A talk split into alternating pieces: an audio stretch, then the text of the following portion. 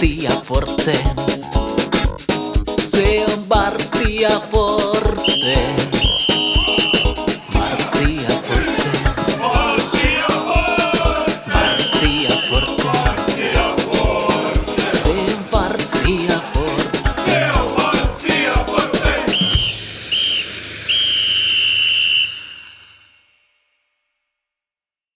Se on Vartti ja Forteen. Tervetuloa kuuntelemaan T P S-kannattajien jalkapallopodcastia. Minä olen Miikka Ahti, vastapäätä studiolla istuu sitten viime jakson verheenjäniläiseksi kurssipelleksi kääntynyt Kalle Tamminen. Moi Kalle. Hei vain, mukava olla taas täällä, mukava päästä jinksaamaan useammankin joukkojen loppukausi nyt, kun ovat pelit lähenee, niin Vartti ja Forteenkin panokset kovenee tunnetusti hyvin onnistumisprosentein, kuten viime vuosien näytöt antaa myötä. Näytöt on vahvat. Näytöt on vahvat.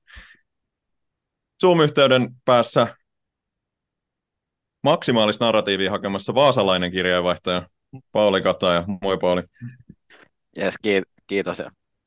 Hyvä olla taas täällä ja jalat on kaiken tämän pyöräilyn jälkeen, mitä tässä on nyt tehty Saloa ja muutenkin, niin legendaarisesti tönkkösuolattua silakkaa, mutta toivottavasti pää toimii paremmin, eli tota, tosiaan Albion musak- musakimaisen röyhkereillä haetaan hyviä narratiiveja, ja toivottavasti vielä löytyy se maksimaalinenkin.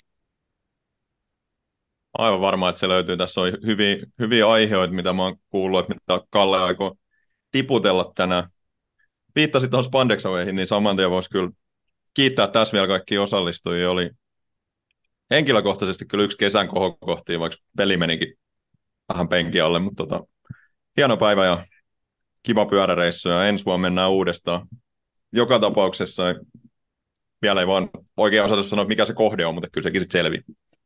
Joo, tämä sarjataso kysymyksen isoin niin kuin, merkitys on siinä, että mihin ensi vuonna Spandex Away tehdään. Muutenhan siinä nyt ei niin kuin, nykyään niin kuin urheilusta juuri mitään väliä, että ollaanko me Veikkausliigan putoamista, jos olisi vain ykkösen tai tuleva ykkösliigan nousutaistossa. Ja nyt sinänsä ihan se ja sama. Karsintoimme pelataan kuitenkin loppukaudessa, mutta se, että mihin päästään pyöräilemään, niin se on niin kuin, olennainen osa sitä. Onko sinulla henkilökohtaisia toiveita? No mulla on kaksi tämmöistä niinku narratiivia tähän heti kärkeen. Tietenkin tämmöinen niinku oikeasti romanttinen on niinku Maaria-Hamiina pyöräily. Siinä on paljon hyviä etuja, siellä on hyvät tiet ja silleen ja päästään laivaan ja muuta. Mutta tota, sitten on vielä tämmöinen niinku rappioromanttisempi on niinku, silmällä pitää mahdollisesti jatsin nousu on Poriin. Ja ka- sitten vielä jotain hirveät kasitiet pitkin. Jatko, jälkipelit City, City Pubissiin Porin torin laidalla yöpiminen Pori hotelin, Pori hotel kumuluksessa, niin siinä olisi sellainen kunnon rappioromanttinen Spandex Away. Ja A B C:n parkkipaikalla pitää käydä. Siellä on ennenkin pysähdytty ja siellä oli hyvä elämänmakuinen meininki Porissa. Se väärin muistaa, oltaisiin oli, oli, oli, Pietarsaareen oltu matkalla ja sinne pysähdyttiin, niin oli kyllä kaupunkilaisnuorille silmiä avartava kokemus, minkälaista meno oli viikonloppuiltana. Pori A B C:n parkkipaikalla, niin jos bensaa virtaa suonissa, niin ehdottomasti on sellaisen vinkin, että sinne kannattaa joku viikonloppu suunnata, niin samanhenkisiä ihmisiä varmasti tulee vastaan. Se on juuri näin. Mut kysyttiin Knistan, Knistan reissun, Knistan Awayn jälkeen, että tota, mikä on kriisijakson vastakohta, ja sitten mä vastasin, että en mä oikein tiedä, kun ei me olla hirveästi tehty sellaisia, mutta nyt me ollaan nauhoittelemassa niin, että on kaiken kaikkiaan ihan kiva tilanne, sanotaan näin.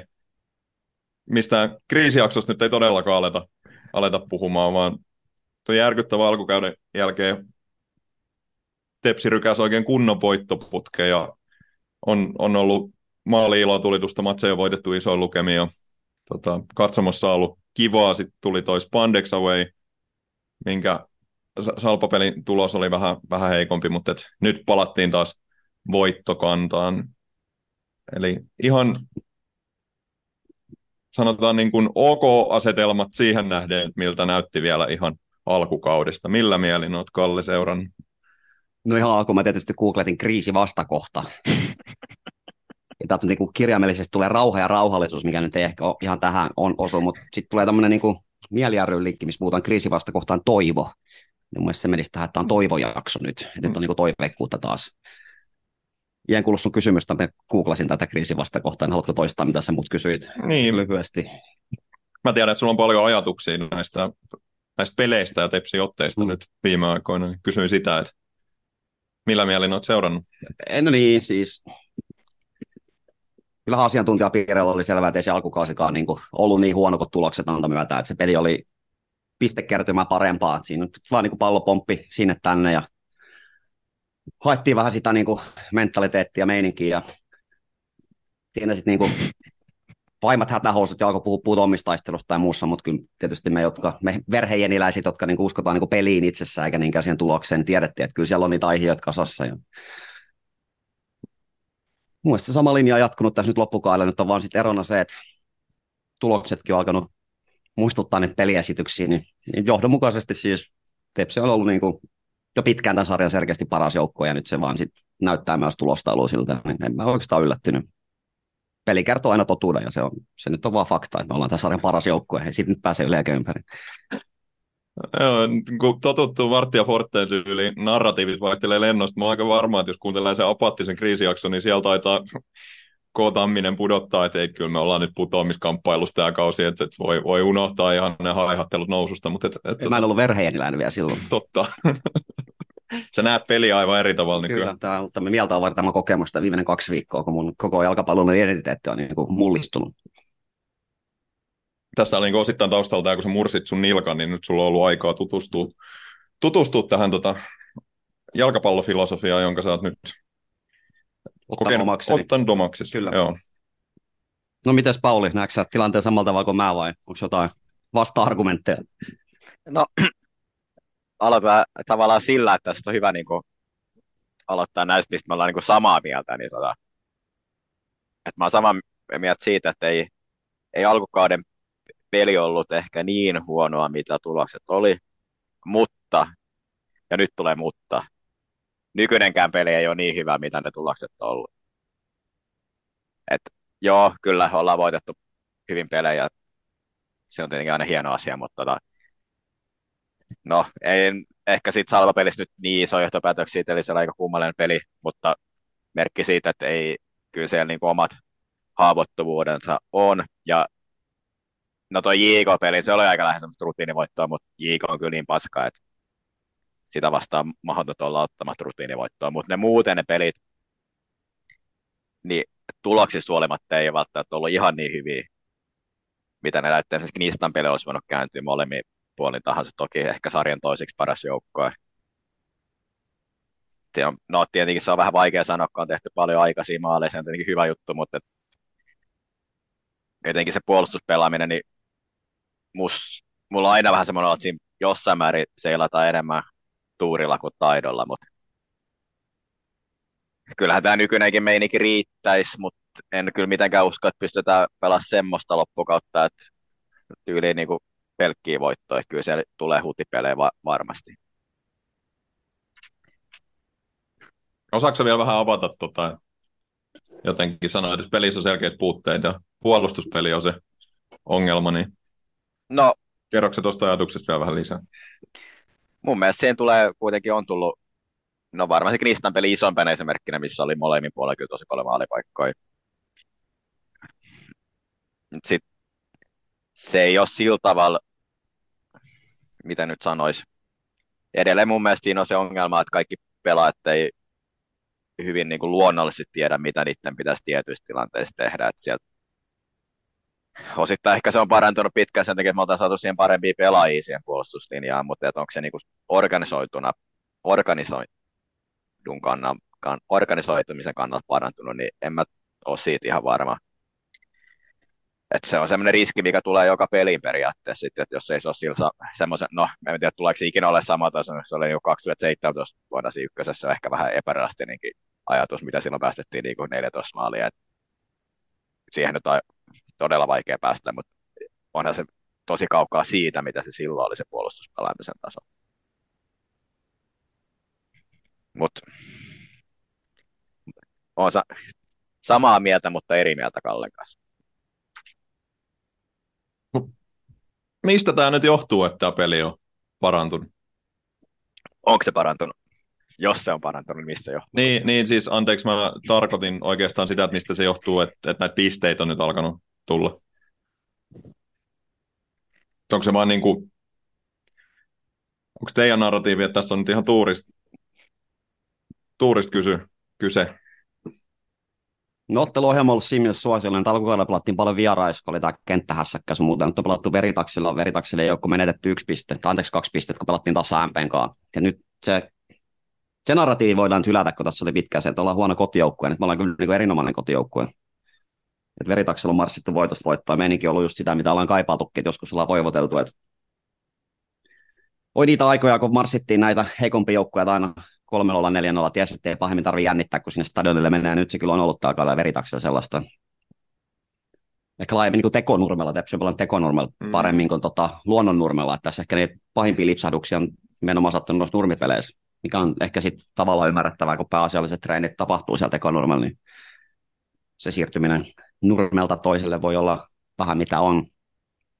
Ehkä siinä on vähän pelaajamateriaalinenkin selitys, että tota, alkukaudella no puuttu benga, ja se mikä monelta unohtuu, niin puuttu aika moni laitapakki. Esimerkiksi Kivikko-Aranjo on vasta nyt niin kuin hiljalleen lämmennyt sarjan pelipaikkansa parhaimmista. Hän oli alkukaudella poissa, siellä pelasi Severi Pöysä, joka nyt ei ihan samantasoinen pelaaja ole kaikilla kunnetuksia Severi Pöysää kohtaan, mutta ei ole mikään niin kuin hyökkäyspään spesialisti, niin se hyökkäyspääkin on parantunut huomattavasti, kun siellä toisella laidalla on Kivikko-Aranjo, mikä...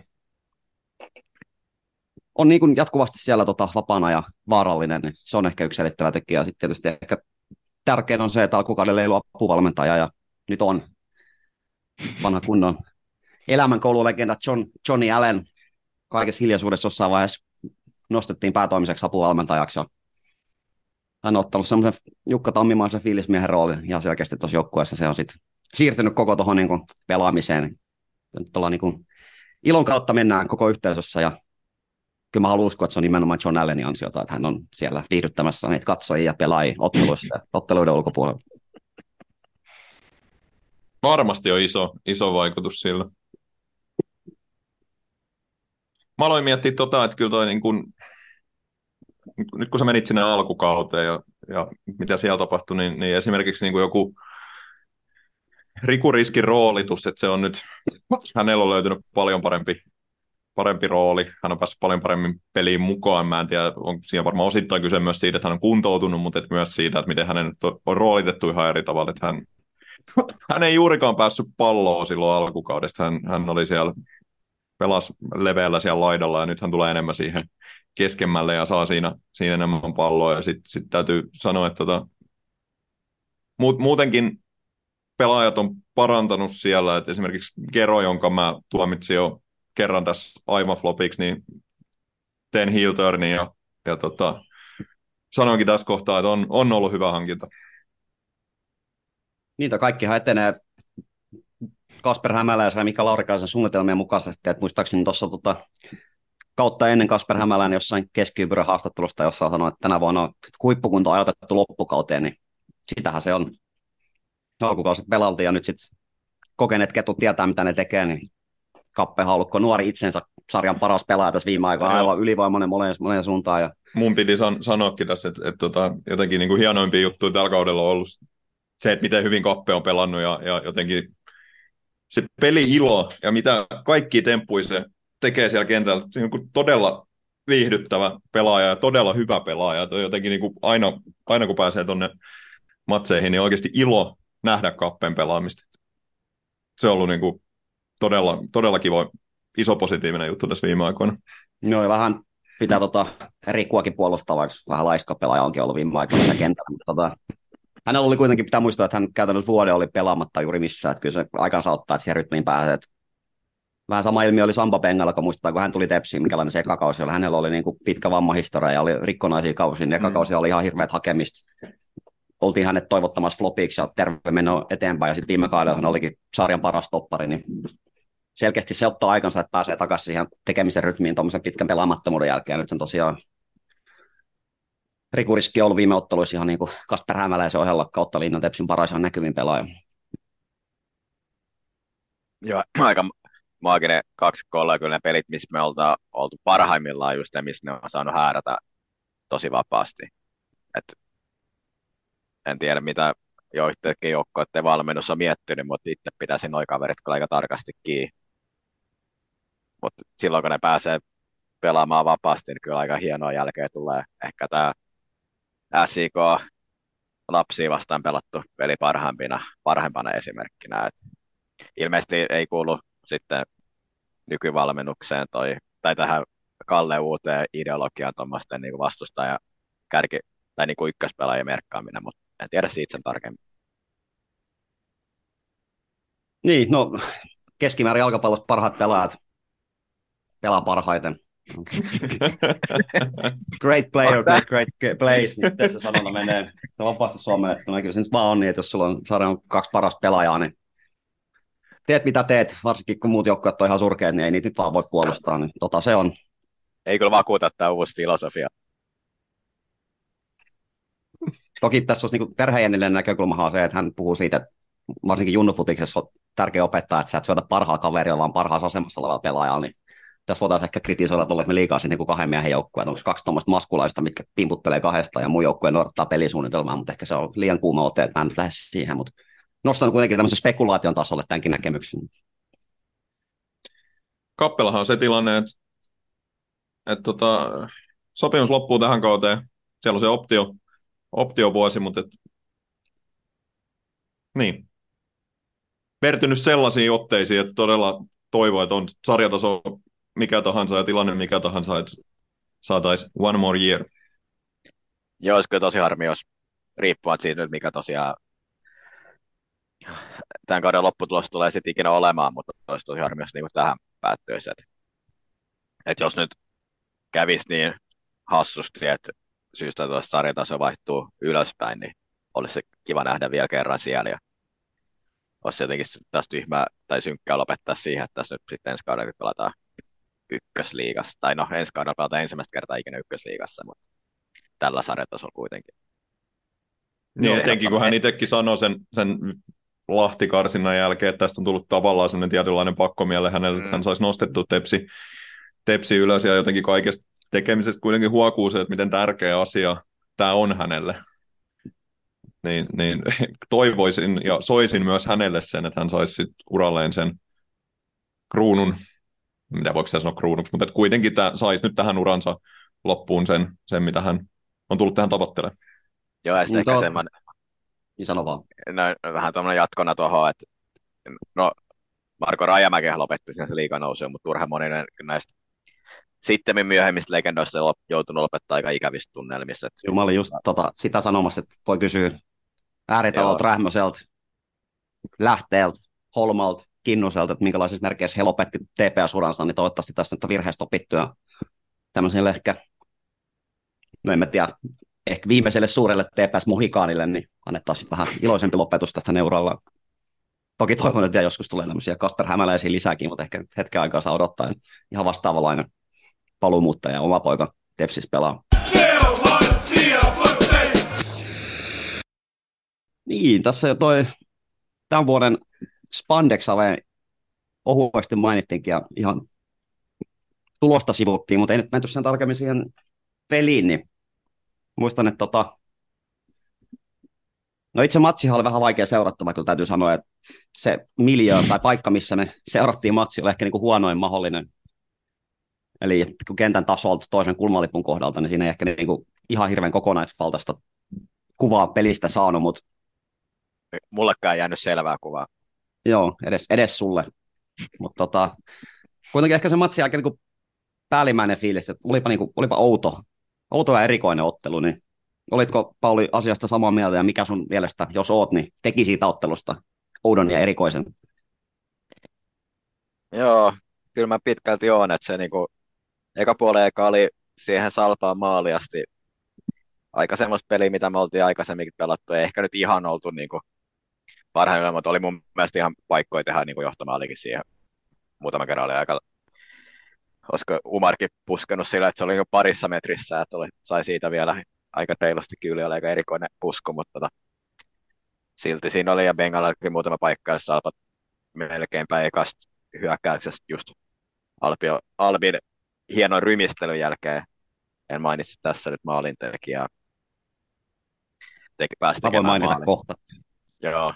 Sitten, no, tämä nyt on aika tämmöinen normaali futispuoli, eikä tässä nyt ei mun mielestä mitään hirveän ihmeistä. Toinen puoli on kyllä eri, tosi erikoinen, että Salpan prässi kyllä puri aika hyvin siihen peliavaukseen. Meinasi aika alkuukin tulla tämä aika erikoinen maali, Lakkamäen oma maali, mutta ei, sentään se ei vielä mennyt, mutta sitten niin kuin Jepa Karlsson saa.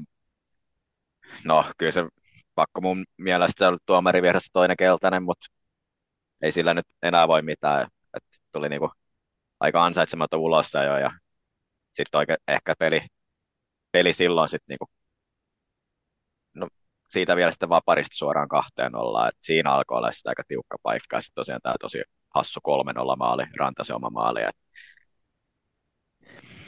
sitten sit sen jälkeen nyt ei ollut muuta kuin aika näennäinen se kirjapeli oli tavallaan ohi, et, et. Tämä toinen puoli on kyllä tosi erikoinen, mä luotin kyllä tauolla vielä, että ei se niinku pysty sen hyvin kääntämään, koska ei siinä pelillisesti mitään hätää, mutta tosiaan alkoi tällä tosi niinku epäonniselta to- ulosajolla, ja siitä vielä niinku just pahin mahdollinen siitä suoraan maaliin. Jos olisi yksi nollasta jatkunut sen jälkeen, niin ehkä olisi ne, silloinkin vielä ehkä ajatella, että tasuri on hyvinkin mahdollinen. Mutta ei ehkä semmoinen peli, että jos me pelattaisiin toi monta kertaa, niin en tiedä päättyisikö se ainakaan noilla tapahtumilla nolla kolme, en usko. No ei, ei, ei päättyisi. Jos mietitään, että ensimmäisen maalin teki Oskari Jakonen, että jos sen verran ollaan Oskari Jakosta kyllä tässä T P S:ssä nähty, että jos kymmenen kertaa tuohon maalipaikkaan pääsen, yhdeksän kertaa pallo jossain ihan muuanko maalissa. Se oli vähän tota, kokonaisvaltaisesti huonosti puolustettu. Luulisin, että sen verran niin kuin vastustajaan tutustutaan, tiedetään, että Oskari Jakoselle ei niin vasenti alkaa kyllä olemassakaan. Et en tiedä, miten se Sundman sen tilanteen puolusti, kun jätti sen oikean jalan aika vapaaksi. Ja totta kai sitten luonnollisesti oman pelaajan kimmokkeen kautta maaliin, niin sehän kruunasi kokonaisuuden. Miinusta tietysti Oskarille, että hän tuuletti maalia, vaikka hänelle maalinteko onkin yllättävä ja uusi asia, niin olisi ehkä silti kannattanut jättää tulettamatta. Mutta tietysti kun tilastoihin tutustui, niin hän edelleen maalinsa on totta kai T P S vastaan mm, tuossa Suomen Cup-matsissa, että hän osuu näissä tietyissä matseissa. Tässä on tämä omat pojat tuoden narratiivi ihan elänyt aika pitkäänkin, että kyllä niitä, niitä tulee. Nyt oli kaksi kautta neljä, ja nyt tämän toisenkin maalin teki sitten Tomas Agir, ja uskaltaisin väittää, että jos hänkin siitä vapaapotkupaikasta pääsisi kymmenen kertaa tinttaamaan, niin ei kovin kuin montaa kertaa ihan vastaavanlaista vetoa tulisi. Vähän se oli outo tilanne, että tuntuu, että Koponen ja koko joukkue aloitti keskitystä, ja sitten tulikin vetoja. Olisi ehkä ollut torjuttavissa, jos olisi vähän sijoituttu, että Koponen otti väärään suuntaan ensimmäisen askeleen ja ei sitten ehtinyt torjua sitä. Ja kolmas malli nyt oli sitten taas sitä itseään, että niin tämä universaalisti jalkapallon erona tunnustettu Verheyen sanoi, että kommunikointi on havainnointi, ja jos et sä kommunikoi, niin sä et havainnoi, ja jos et sä havainnoi, niin sit sä saatat tehdä kaksi omaa maalia. Siinä nyt meni, en tiedä, jopa mä koitin katsoa sitä kolmat maalia, mitä siinä tapahtui, mutta ruudun kuvakin on niin huono, että ei siitäkään oikein saa selvää, kun se Salpas kuvataan semmoisesta tilanteesta. Mä oikein tiedän, mitä siinä tapahtui, mutta outoa. Oli. Ja oli se toinen maalikin outoa, että ei ole niin viiteen vuotta kyllä kertaakaan maalivahti edes yrittänyt pelata semmoista paineellista palloa keskikenttäpelaajalla, niin mä tiedän, mistä tämmöinen hetkellinen halu pimputella oikein synti, mutta taas me nyt nähtiin, että se ei ole voittava resepti, että pallo kauas ei olisi tullut maaliin, mutta nyt sitten koetettiin leikkiä jotain. Modernin jalkapallojoukkue, että eihän siinä kauhean hyvin käynyt. Joo, siinä ei toisaalta ole mitään, mitään yllättävää, että kaikki voittoputket katkeaa aikanaan, se olisi ollut seitsemäs voitto, voitto sitten putkeen, siellä oli kuusi voittoa peräkkäin alla, et, et se on ehkä vähän kohtuutonta toisaalta odottaa, että et marssitaan pelkästään voitosta voittoon, mutta tässä nyt sitten taas jälleen kerran harmittaa se huono alkukausi, kun nyt ollaan vähän sellaisessa tilanteessa, että ei olisi hirveästi näille hutipeleille varaa, mutta et pummeille. Semmos... Se... Niin, pummeille. Mutta semmoisia nyt väkisinkin tulee jossain kohtaa. Jotenkin tota, piti tosiaan aikaisemmin mainita tämä, että et tällä kaudella on ollut, ollut kuitenkin nyt sitten on vaikea alkukauden jälkeen kiva se, että ilmapiiri tässä seuran ympärillä yhteisössä on ollut kuitenkin mun mielestä hyvä, ja katsomus on ollut hyvä meininki, ja ei ole ollut ehkä niin, niin semmoinen jotenkin niin kuin ahdistunut tunnelma kuin pari viime kautta, ja mun mielestä toi Salpamatsin jälkeiset tapahtumat sit, sit osoitti sen hyvin, ja se oli, se oli musta hienoa nähdä, että että kun pelaajat poistu siitä kentältä sit meidän ohi, niin kyllä kaikki, kaikki oikeasti kannusti ja, ja jotenkin tota, se ei mennyt semmoiseksi vittuiluksi ja, ja sellaiseksi, miksi se olisi ehkä voinut mennä ja miksi se olisi varmaan viime kaudella mennyt ja, ja tota, ymmärrettiin, että no tässä tuli nyt tämmöinen hutipeli ja se nyt oli näin, mutta et, et, et fiilis oli kuitenkin edelleen siihen tilanteeseen nähden ihan hyvä. No ja hattuun pitää nostaa esimerkiksi Jere Koposelle, joka kävi niinku yksittäin kättelemässä ja siinä tervehtimässä tota vieraspäätyä. Hänkin on saanut aika vahvaa kritiikkiä ja ei ihan jokainen välttämättä olisi tuommoisen kolme nolla tappion jälkeen, missä vielä ehkä joku maalista saattoi lipsahtaa hänelle helposti, niin tullut sinne, mutta hän, hän tuli ja kertoi tilanteen, että nyt kävi näin ja ei siinä mitään. Se oli ihan rehtiä toimintaa ja kaikki meni hyvin ja tosiaan hattu pitää nostaa kannattajillekin, että vaikka ilojuomia oltiin nautittu ja muuta, niin se tota, otteli jälkeiset tapahtuvat pysyi ihan ainakin niin pelaajia kohtaan asiallisena, että se ei mennyt miksikään hölmöilyksi, vaikka semmoinen ehkä vaara oli. Yksi pelaaja ei tainnut tota, tulla kannattaja edestä, että Hamekankasta sinne Salosuuntaan jakoi sen perheelle, että eipä kannata liukki pakoa. Teoista kannattaa kantaa vastuu, että jos nyt sinne naapuri seuraa meiltä ja vähiä, niin maitojunan luikin takaisin Salosuuntaan, niin ota isku vastaan. Verbaalisesti siis. Niin, kyllä. Joo, ei väkivaltaa me emme kannusta, mutta... Kyllä, kyllä. Hyvä. Verbaalinen sanansäilähän meillä tota... Joo, joo tämä on tietenkin selviä, mutta niin kuin, ettei, ettei tule mitään turhaa kohua tästä. To- me ollaan rauhaomainen podcast. Discla- disclaimer. Kyllä. Toki T P S-kannattajat rakastaa X G:tä, niin haluan korostaa, että tota, kaksi tuommoista vapaata X G:tä tilastoivaa sivua tuolta internetin ihmeellisestä maailmasta löytyy ykköseen liittyen, ja molemmissahan T P S loi tässäkin ottelussa enemmän tota maaliuhkaa kuin Salpa, että kyllä siinä paikat oli jopa niin kuin alivoimallakin, oli paljon sanoja, että ekalla puolella oli paikka, mutta oli siinä tokallakin, että siinähän Umar pääsi puskemaan vapaasti ylähirteä siinä tota aika alussa, ja Gerollakin oli yksi semmoinen aika hyvä maalipaikka siellä boksin sisällä, mutta mut, mut. näitä sattuu, että siinä mielessä ehkä Paulin kanssa on samaa mieltä, että ei ne neljä nolla matsit olisi kaikki neljä nolla päättynyt. Kyllä tietysti niissä kaikissa oli parempi, mutta ehkä se neljä nolla ei välttämättä aina anna kuvaa siitä, että miten paljon ylivoimaisempia me oltiin. Toki se on luonnollista, kun molemmat joukkueet tietää, kumpi kentällä on parempi, niin menee vähän semmoinen pintakaasulla menoksit ne ottelut. Et siinä mielessä ei se tarvikaan olla pelkkää ilotulitusta, jos jokainen matsi ratkeaa kymmenen minuuttia. No tässä olisi tätä, ellei ole tähän nyt mitään lisättävää kenelläkään, mutta mä ajattelin jo katsoa sitten vähän eteenpäin. Ja mä halusin tietysti, joo. Se seuraava matsi oli J K vastaan, niin siinä tietysti nyt me,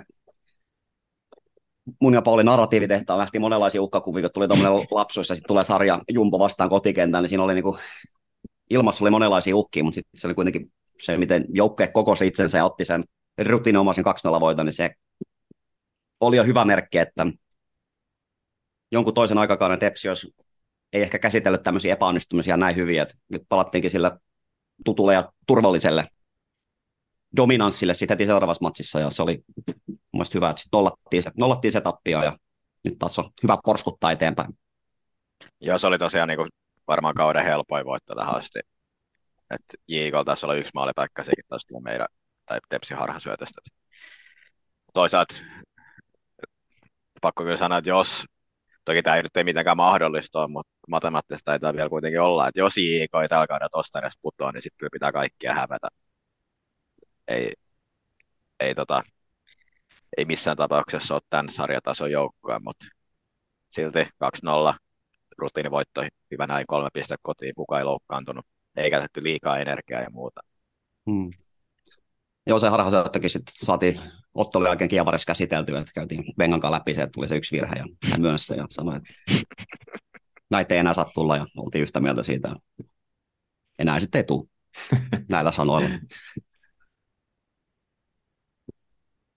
Ja se oli hyvä, että siis tilanne oli yksi nolla jossain eka puolella, kun Kappe alkoi hakea tai Hannu Tihismäisiä takavasaroja ja muita, niin taas korostaa sitä niin pelihuumoria ja itseluottamusta, että nämä on hyviä merkkejä, että uskalletaan hakea tuommoisia ja jo siinä vaiheessa otteluun, kun se ei nyt niin kuin tuloksellisesti vielä ollut ratkennut, vaikka pelillisesti totta kai olikin, mutta joo, ja samoin pienet me... signaalit on hyviä, hyviä ennusmerkkejä siitä, että niin kuin hyvä, hyvä drive ja meininki tuossa joukkueessa. Samoin meidän niin kuin nuori keskenttäloppaus Aapo Puuström haki kyllä aktiivisesti aikuisuran avausmaaliin, jopa paikoilta, missä ehkä niin kuin jotkut sanoo, että ei pitäisi laukoa. Et ties, että voittoa varmasti tulossa, niin voi hakea vähän kauempaakin, jos eurokouliin. Hyvää itseluottamusta joukkaa tästä Puuströmin henkilökohtaisesti. Joo, tästähän me pidettiin, että haki, haki sieltä ja pelasi muutenkin ilahduttavasti. Joo, hän on vähän tota, viime aikoina jäänyt pienemmälle vastuulle, että nyt siellä keskikentällä on ollut ex-löysä, nykyinen ei-löysä Dani Rantanen, uudelleen syntynyt tsemppi Dani, ottanut sen paikansa keskikentän pohjalta, niin Pussumilla on vähän jäänyt semmoiseen niin loukkuun, että pelasin kymmenen viisitoista minsaa sitten käy Höntsälle siellä kolmosessa, niin nyt sitten pääsi pitkästä aikaa avauskokoonpanoon ja erittäin, erittäin miehekäs esitys, vaikka mies ei välttämättä vielä olekaan, mutta tota, kentällä kyykytti parin kertaa Manu Mannista ihan mennen tulleen ja ne, ketkä on Manu Mannisen some-juttuja seurannut, niin Manu Manninhan on nykyään CrossFit-kunnossa, että se osoitti, että vääntövoimaa löytyy. Ja... No ehkä siinä yhdessä tilanteessa olisi voinut Riku syöttää yksi läpi, kun lähti tota hakemaan sitä maalia.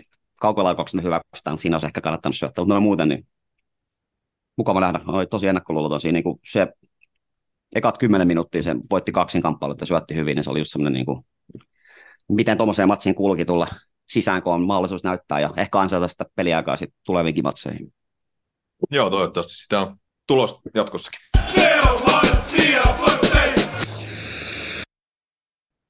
No tästä Aapo Puuströmistä, kun puhuttiin ja pelaajista, niin tota, mahtoiko olla nyt niin, että eilen meni siirtoikkuna kiinni? Uusia pelaajia ei tullut, tullut sisään, uusia hankintoja ei tehty.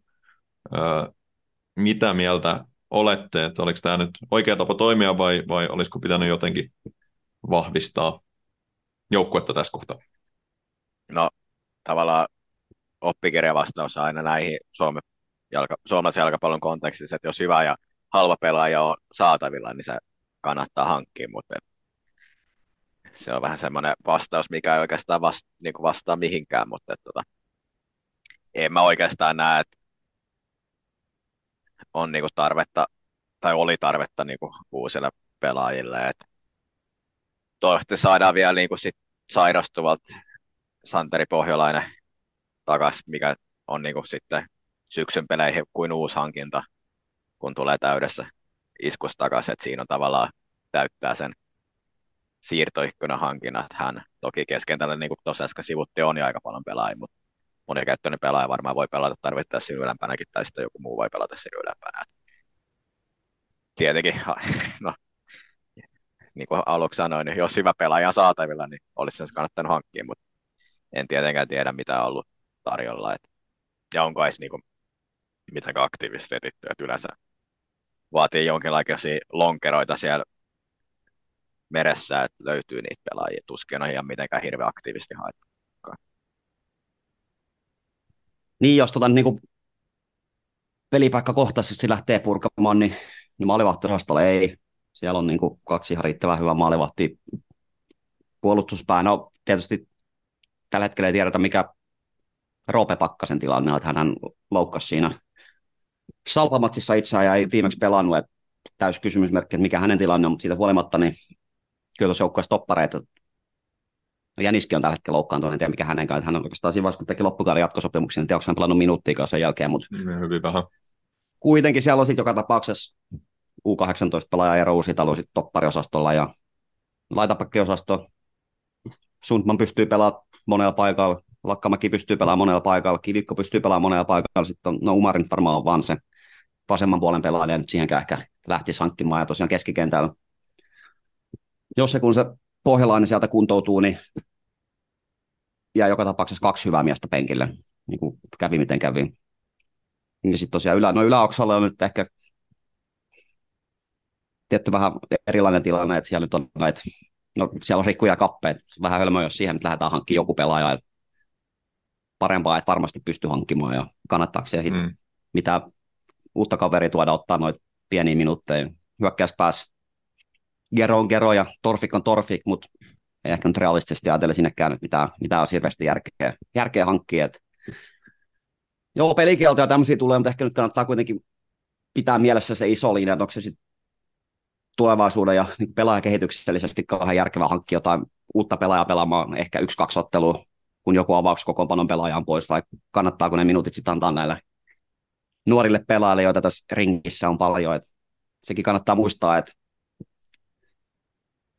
yleisesti pidetty on se linja, että halutaan, että Tepsissä olisi nuoria urallaan eteenpäin meneviä pelaajia, mutta kun ne pelaajatkin on aika fiksuja, ne kyllä näkee sen tilanteen, että jos meillä on nuoria pelaajia, joita ei peluteta, vaan tilalle hankitaan jotain ulkomaalaisia pelaajia, niin ei ne sitten välttämättä tänne tule pelaamaan. Sitten on tarjolla joku Veikkausliigaseura, milloin kakkosjoukkue kakkosessa pääset sinne pelaamaan, niin se on parempi kuin pelata Tepsissä kolmasta ja istuu ehkä joskus jossain edustusjoukkueen matsissa penkillä. Et mun mielestä tämä linjaus oli ihan, ihan oikea ja näillä mennään ihan riittävän hyvä pelaajamateriaali käyttöön ja muutama tuommoinen jokerikorttikin siellä takataskussa, mitä nyt ei ole vielä ehkä hirveästi edarissa nähty, mistä voidaan sitä myöhemmin puhuvan, niin on tuolla tulossa ehkä sinne hyökkäyspäähän. No ehkä jäänyt aika pienillä minuuteilla nämä omat nuoret pojat. Tuntuu, että niitä tota vaihtoi pantataan aika usein sinne hyvinkin loppuun. Niitä on pantattu usein sinne, vaikka peli olisi ollut kolme nolla, neljä nolla, niin ne tulee jossain kahdeksankymmentä jotain minuuttia, kun tulee Pippolat ja Helenit ja nyt Uusitalo. Uusitalo tuli kentällä Boströmin vaihtoon pantattu kans usein. Et, et tota... Tosiaan se on meille tärkeä asia ja se on yleisesti tässä Tepsi-yhteisössä pidetään tärkeänä sitä, että olisi niitä omia nuoria pelaajia, niin, niin tota, olen sinällään samaa mieltä, mieltä sun kanssa, että ei missään tapauksessa hankita sinne jotain ulkkaria siihen, siihen tilalle, vaan, vaan tota, toivoisin, että, että nämä sitten saisi sais minuutteja. No iso asia on niille pelaajille, tälle nuorille pojille, että ne pääsee veritakseen ja pääsee juhliottelun jälkeen kannattajien edessä ja antaa taputukset matsin jälkeen ja se, miten hanakasti Aapo Puuston haki maaliin, niin varmaan oli mielessä se, että pääseekin juhlimaan ja ehkä tekee jonkun liukutuuletuksen, siihen kannattaa päädyä eteen sun muuta. Niin kyllä siinä niin kolme nolla tilanteessa, niin onko se Pippola ja Helen sitten niin paljon huonompi kuin Torfik esimerkiksi, että ehkä hänet voisi sitten yhdessä matsissa jättää nollalle minuutille ja antaa näille poille sitten ihan rehdin mahdollisuuden niin pelata ja ehkä sitten tehdä se maali. No Pippolahan taisi tehdäkin ensimmäisen T P S-maalissa, mutta Helenillä se vielä on tekemättä, vaikka huhujen mukaan tilastollisesti hän maaliuhkaa luokin eniten koko joukkueesta pelaa peliminuutteihin suhteutettuna. Joskin ne peliminuutit ovat aika pienet, että tilasto saattaa hieman olla virheellinen, mutta joka tapauksessa niin kyllä se vaan näin on. Näille pitäisi pystyä, pystyä tarjoamaan minuutteja edustusjoukkueessa. Eikä ehkä ajaa sen alkukauden myötä itsensä sellaiseen tilanteeseen, että kaikki ottelut on pakko voittaa, milloin se nuorten peluttaminen myös muuttuu vaikeammaksi, kun ei niitä lapsuksia oikein saisi tapahtua. Niin, ja kyllä mä sen nyt ymmärrän myös, että peliaika pitää ansaita, ei kukaan saa peliaikaa vaan sen takia, että sattuu olemaan oma kasvatti, ei se nyt ole syy laittaa, laittaa kentälle, mutta on, sekin sitten jotenkin tuntuu hassulta pelaajapolitiikalta, että, että sitten tuollaisessa niin kuin ihan selkeässä johtoasemassa peli on voitettu jo, niin sitten laitetaan joku Torfik ennemmin kuin näitä meidän omia nuoria, niin se ehkä vähän itseäni hämmentää, että, että miten, se, sit, tota, miten se on kenellekään hyödyksi. Joo, ja heitä vielä niin lämmitellään siellä pitkään, että koko komppania painaa siellä niin toinen puolen alussa, ja varmaan aina kun kuuletaan vaihtoon, niin jokainen pelaaja haluaa kentälle, niin siinä on ehkä semmoinen odotus. Nyt mä pääsen sinne, ja tietysti jossain tilanteessa ne, jonkinlainen turhautuminenkin on ihan hyvä asia, jos se osaa kanavoida oikein, mutta mielellään niitä tota, toki tämän oletuksena, että he on siellä treenissä hyvin, että totta kai olisi kiva, että heitä palkitaan sinne edustusjoukkoon ja päästämisellä, mutta tosiaan nyt yhtäkään harjoitusta on ollut katsomassa, niin en tiedä tilannetta, mutta olettaisin, että nämä jatkat nyt ei mitään niin kuin löysäilijöitä kyllä siellä treeneissä ole, kun aika isoja T P S-sydämiä kuitenkin sykkii siellä paidan alla.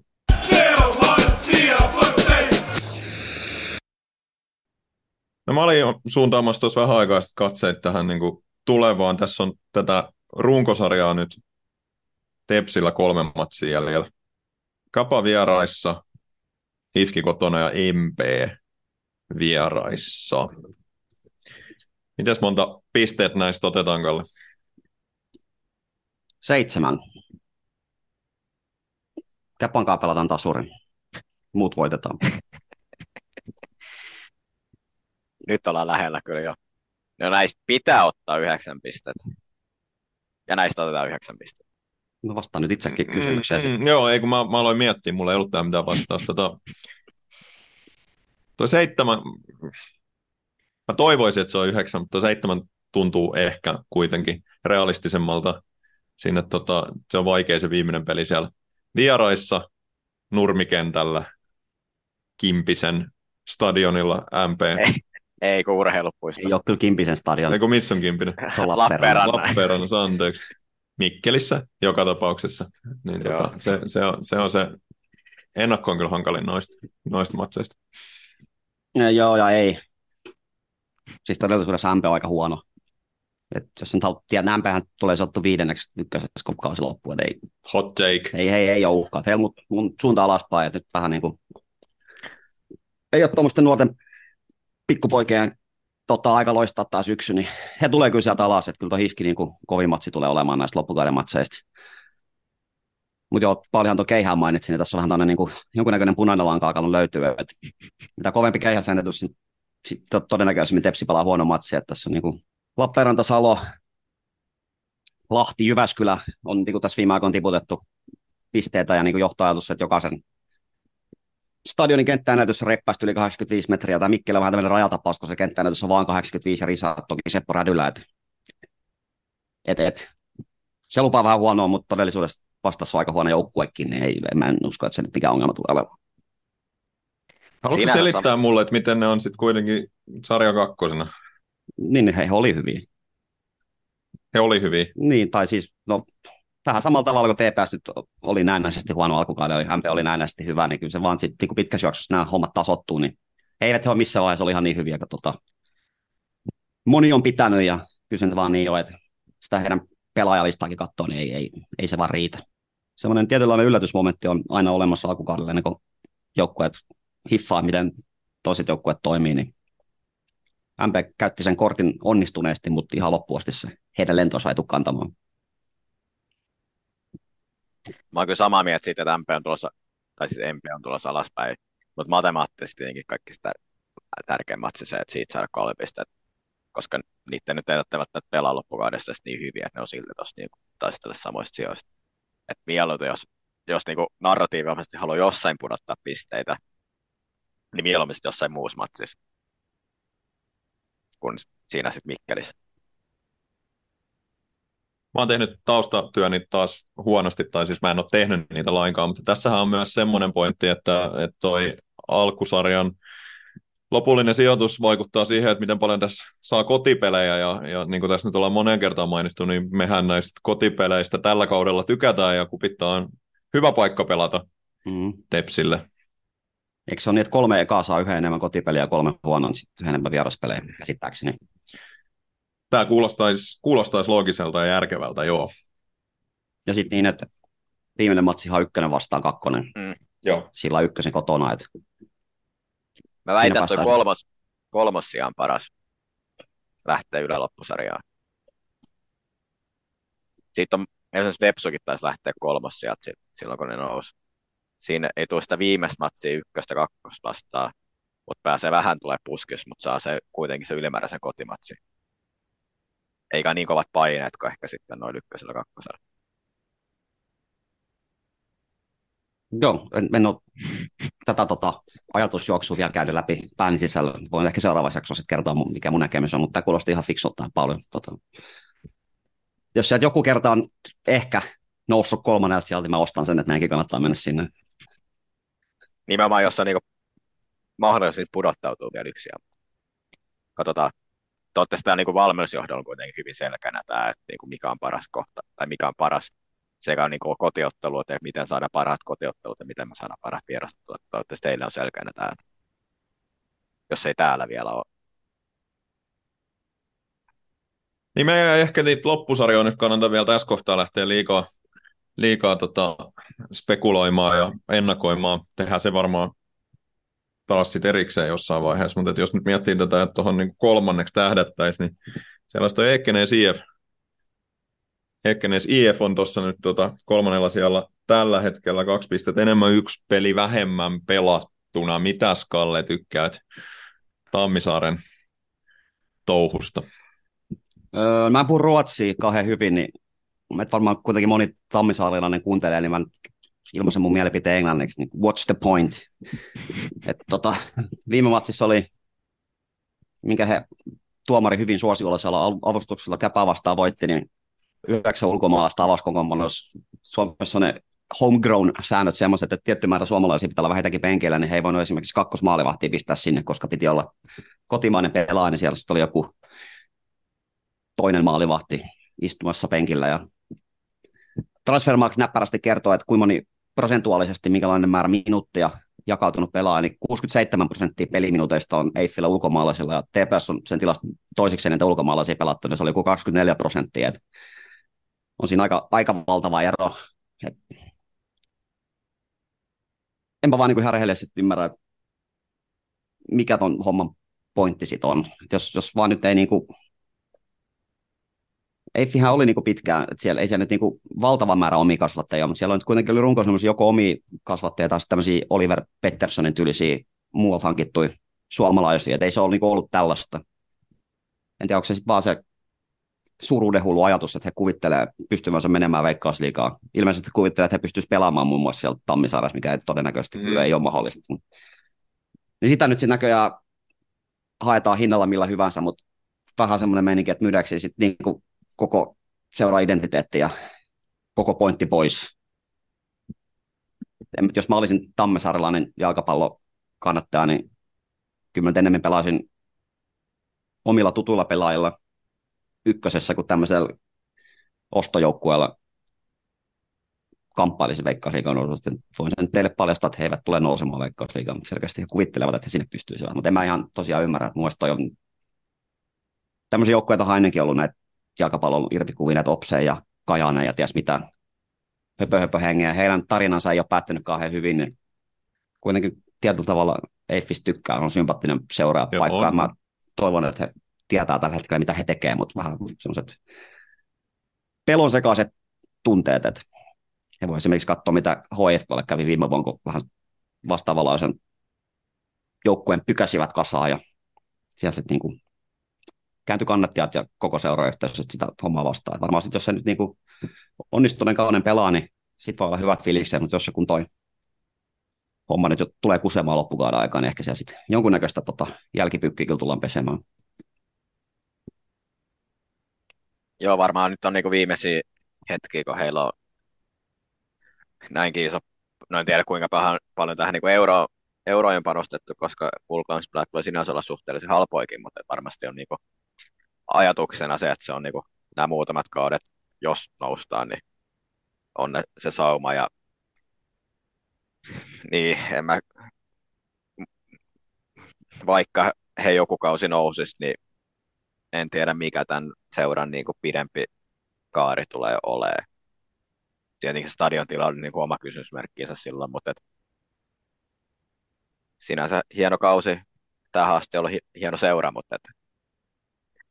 kiva paikka käydä, mutta mitä, mitä he aikovat vaikka olla viiden vuoden päästä, että sitä olisi kiva tietää niiden, niin kuin, heidän seura-ihmisiltä. Mutta sinänsä hattu, hattuun nostaa sille, vielä tähän mainitaan, että toki ehkä käyttivät liian aikaisin tämän tota kortin, mutta tota, Timo Jutila oli rillaama Seiffin pelissä. Tietenkin, kun nämä iso markkinointitempaus tehtiin, niin voittoasiat tuli. Että ei ollut mitään mahdollisuutta, että Eiffi häviäisi sen matsin, jos se nyt ihan väärässä en ole tätä fact-checkannut, mutta tota, muistaakseni voitti, mutta toki väitän, että tämä kortti käytettiin nyt liian aikaisin tämmöisessä niin keskikesän matsissa, että olisi kannattaa käyttää ehkä se myöhemmin. Joo, Salpaa vastaan voittivat Salpa vielä omassa leipälajissa, eli, eli pöhinässä, että oli, oli kyllä niin kuin varsinainen nöyryytys. Mutta joo, ei tuossa Eiffin, Eiffin touhussa niin kuin hirveästi semmoista pitkäjänteisyyttä ainakaan nähtäville. Ja no itsellä on vähän huoli siitä, että, että jos nyt kävisi niin onnellisesti, että Tepsi nousisi, nousisi liigaa nyt tai lähitulevaisuudessa, niin, niin kyllä mä vähän pelkään, että se tulee olemaan aika tota, ulkkaripainotteinen se Tepsi-joukkue siinä tapauksessa, että et sinällään niin kuin parhaatkin puhujat ollaan tässä, mutta et, et ei se nyt niin kuin ihan noin, noin härskiksi saa missään tapauksessa mennä, että et siellä on niin kuin kaksi kotimaispelaajaa avauksissa ja loputulkkareita. Meillä ei varmaan ole vastaus tähän kysymykseen. Jos jollain on, niin pistäkää vinkki. Mä siis tuossa tuota F I-juttuun niin pohdin päin sisällä, mikähän mahtaa niin olla T P S-ennätys ulkomaalaispelaajista samaan aikaan kentällä. Et vähänhän ulkomaalaisia meillä perinteisesti kyllä yleensä on ollut, että veikkaan, että löytyyköhän semmoistakaan matsia, missä olisi viisi ulkomaalaispelaajaa avauksessa. En niin kuin äkkiseltä osaa sanoa, että milloin tämmöinen olisi tapahtunut. Varmaan voi olla joskus, mutta ainakin tässä niin kuin viime aikoina, niin kaikesta huolimatta niin aika kotimainen joukkoja ollaan kyllä oltu ja ei ole menty sitten tuommoiseen linjaan, vaikka oltaisikin se Veikkausliigassa oltu. Tässä nyt katsoo esimerkiksi M P-loppuohjelmaa, niin J K vierais, E I F vieraissa, sitten Tepsi kotona, niin heillä on vaikea loppuohjelma. Yksi piste. Okei, okay, joo. Kiikot vastaan. Joo, yksi piste. Joo, no Eiffillä on se rästiottelu H I F K vastaan vierailla, se ei ole todellakaan helppo matsi. Sitten he pelaa sitä M P:tä vastaan, sitten viimeinen matsi on aina vaikea Kokkola vieraspeli, niin ei sielläkään mitään tota ilotulitustuttua loppukausi olemaan. Niin jos me nyt se kolmossa pistettiin tuohon niin runkosarjan tavoitteeksi, niin uskallan väittää, että seitsemällä pisteellä se siellä kyllä tulee onnistumaan. Kenelle tämä on niin aina vaikea? Kokkola vieraspeli on ollut tällä kaudella vaikea. Nyt on tullut uusia pelaajia. On tullut tekijämiehiä.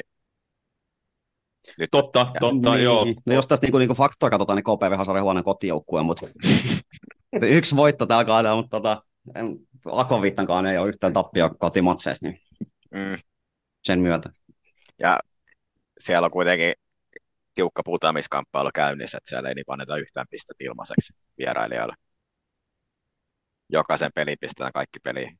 Ja varmaan K P V tietää sen, että ei niinku pimputtelu enää varaa, että pelityylikin varmaan tehdään sen mukaan. No, Knista nyt vähän pelottaa, minkälaisella karkumatkalla he itse saa. Heillä on niinku Jaro, S J K, Akatemia, Salpa tuo loppukauden, mutta se on aika helppo. En tiedä, tota... mutta S J K, Akatemia on kyllä vähän mysteeriä. He on kuitenkin ihan kovia päänahkoja kyllä pystynyt kotiottelussa ottamaan, mutta toisaalta Tepsiä vastaan oli kyllä todella huono joukkue. Niin, siis täällä Kupittaa. No niin, kyllä siellähän mekin onnistuimme häviämään kyllä sen ekan ottelun, mutta ei sitä lasketa, kun se oli alkukautta. Ja S J K Akatemian kohdalla pitää muistaa se, että jossain vaiheessa, en tiedä, onko se, no toi matsi pelataan kahdeskymmenesseitsemäs kahdeksatta, en tiedä, onko se siihen mennessä, kun pitää löydä noin koko maailman lukkoa.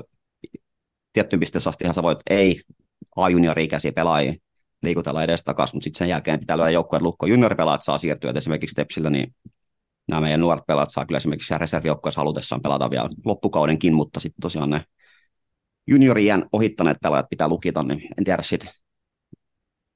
Kovastihan tässä oli tämä spekulaatio, että pystyy käsiin kokata meidän nousemaan, ja mä nyt en ihan vieläkään niin selville, että onko se mahdollista. Että kai se teorian tasolla pitää tehdä jotain, jotain yhdistelmiä siellä, että se olisi mahdollista, mutta ja kovasti he väitti, että jos se karsintoihin pääsee, niin se on pelaaja kehityksellisesti niin hyvä, että he menisivät sinne, vaikka he ei haluaisikaan niin nousta, mutta en mä nyt usko, että sielläkään nyt kuvitellaan, että oikeasti tulisi nousemaan tällä hetkellä. En tiedä, mihin se panostus sitten menee, että ketä siellä sitten tulee pelaamaan. Niin se on mielenkiintoista nähdä, koska kuitenkin tuo ylemmässä loppusarjassa myös tulevat olemaan. Että heillä on siinä mielessä jännä asetelma, että heillä on niin kuin mahdollisuus niin pistää pisteet näitä kärkijoukkoja, mutta sitten saa nähdä, mikä se heidän panostus tulee olemaan. Niin mm, se oli niin kuin ihan tämän kauden suurempia vitsejä, että se on niin kuin eri, eri seura kuitenkin sitten kuin S J K, että he pystyy osallistumaan. Mm, ja tämä on taas, palataan siihen keskusteluun, että pitäisikö reservijoukkueet pelata ykkösessä, niin tässä voi taas käydä niin, että heillä on jossain alkukomppiottelussa hyväkin kokoonpano ja seuraavassa ei. Niin siellä ylemmässä loppusarjassa ne yksittäiset matsit alkaa olla tosi tärkeät, kun pelataan pelkästään kärkijoukkueiden kesken. Niin toivottavasti he nyt ei ihan ainakaan punttaa tätä hommaa ja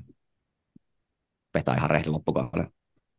Ja mun mielestä on kyllä niin kuin, on samaa mieltä siitä, että, että ei, estehän kai tulee viime kädessä siinä, että, että jos S J K tai Akatemia pelaisi Veikkausliigaa, niin silloinhan kaiken järjen mukaan niille voi olla samaan aikaan farmisopimusta S J K:n kanssa niin kuin saman liigan sisällä. Eli käytännössä nousu on niin kuin mahdottomuus. Mutta ilmeisesti ei sitten niin palloliiton suuressa viisaudessa sitä osallistumista niin kuin karsintoihin, mikä tekee hyvinkin mahdollista, jos no, mun paperissa S J K tai me ei tultu pääse näihin karsintojen ekaan osaan, eli niin sanotusti kansankielellä karsintojen, karsintojen, karsintoihin, mistä kielenkäytöstä yritän päästä eroon, eli karsintojen ekaan osaan, mutta jos ne pääsee, se on urheilussa täysin farssi. Ei semmoista voi tapahtua, että joukkoja, mikä ei voi käytännössä nousta, niin osallistuu semmoiseen, missä joku muu joukkoja voisi nousta. Ei, ei... No, tähän pitää saada... Yksi asia, mihin pitäisi nyt saada sääntömuutos ensi kaudella, että palloliitto voisi miettiä tämän nyt taas vähän paremmin. Että vaikka nyt teoriassa ilmeisesti onkin eri yhdistyksen alla, mutta Raimo Sarajärvihän sitä asiaa sillä iltalähet tai missä se oli kommentoi S J K Akatemian puolesta, vaikka käytännössä on eri seuraama S J K Akatemia, tai niin kuin S J K omistaja sitä kommentoi, eikä mikään S J K Akatemian niin kuin seura-ihminen. Että se nyt kertoo, se ei ole, niin kuin, mistä siinä on kysymys. Niin ja nämä karsinat ovat tosi dramaattisia, niin kuin me hyvin tiedämme viime aikoina, niin osa siihen käsittämätöntä, että voisi olla sellainen tilanne, että S J K Akatemian karsinnoissa, jolla on liigajoukkueella niin kuin panoksettomat karsinnat, mitkä pelataan, kun ei halua nousta. Sitten matsit kuitenkin joudutaan pelaamaan. Ja olettaisiin, että vaikka niin. se liigajoukkue häviäisi, niin olisi niin, kuitenkin niin, täydennysmenettely niin. seuraava, että he oikeasti putoaisi. Nimenomaan. Niin toihan niin kuin, aina hekutetaan tätä, että kun jalkapallossa tämä avoinsarja, että se on se juttu, niin tämmöiset porsaarjat kyllä pitäisi tukea, että niin teoriankaan tasolla kävisi niin, että karsinat ei olekaan karsinat, mikä nyt kai sitten tämän nykyisen mallin myötä olisi mahdollista.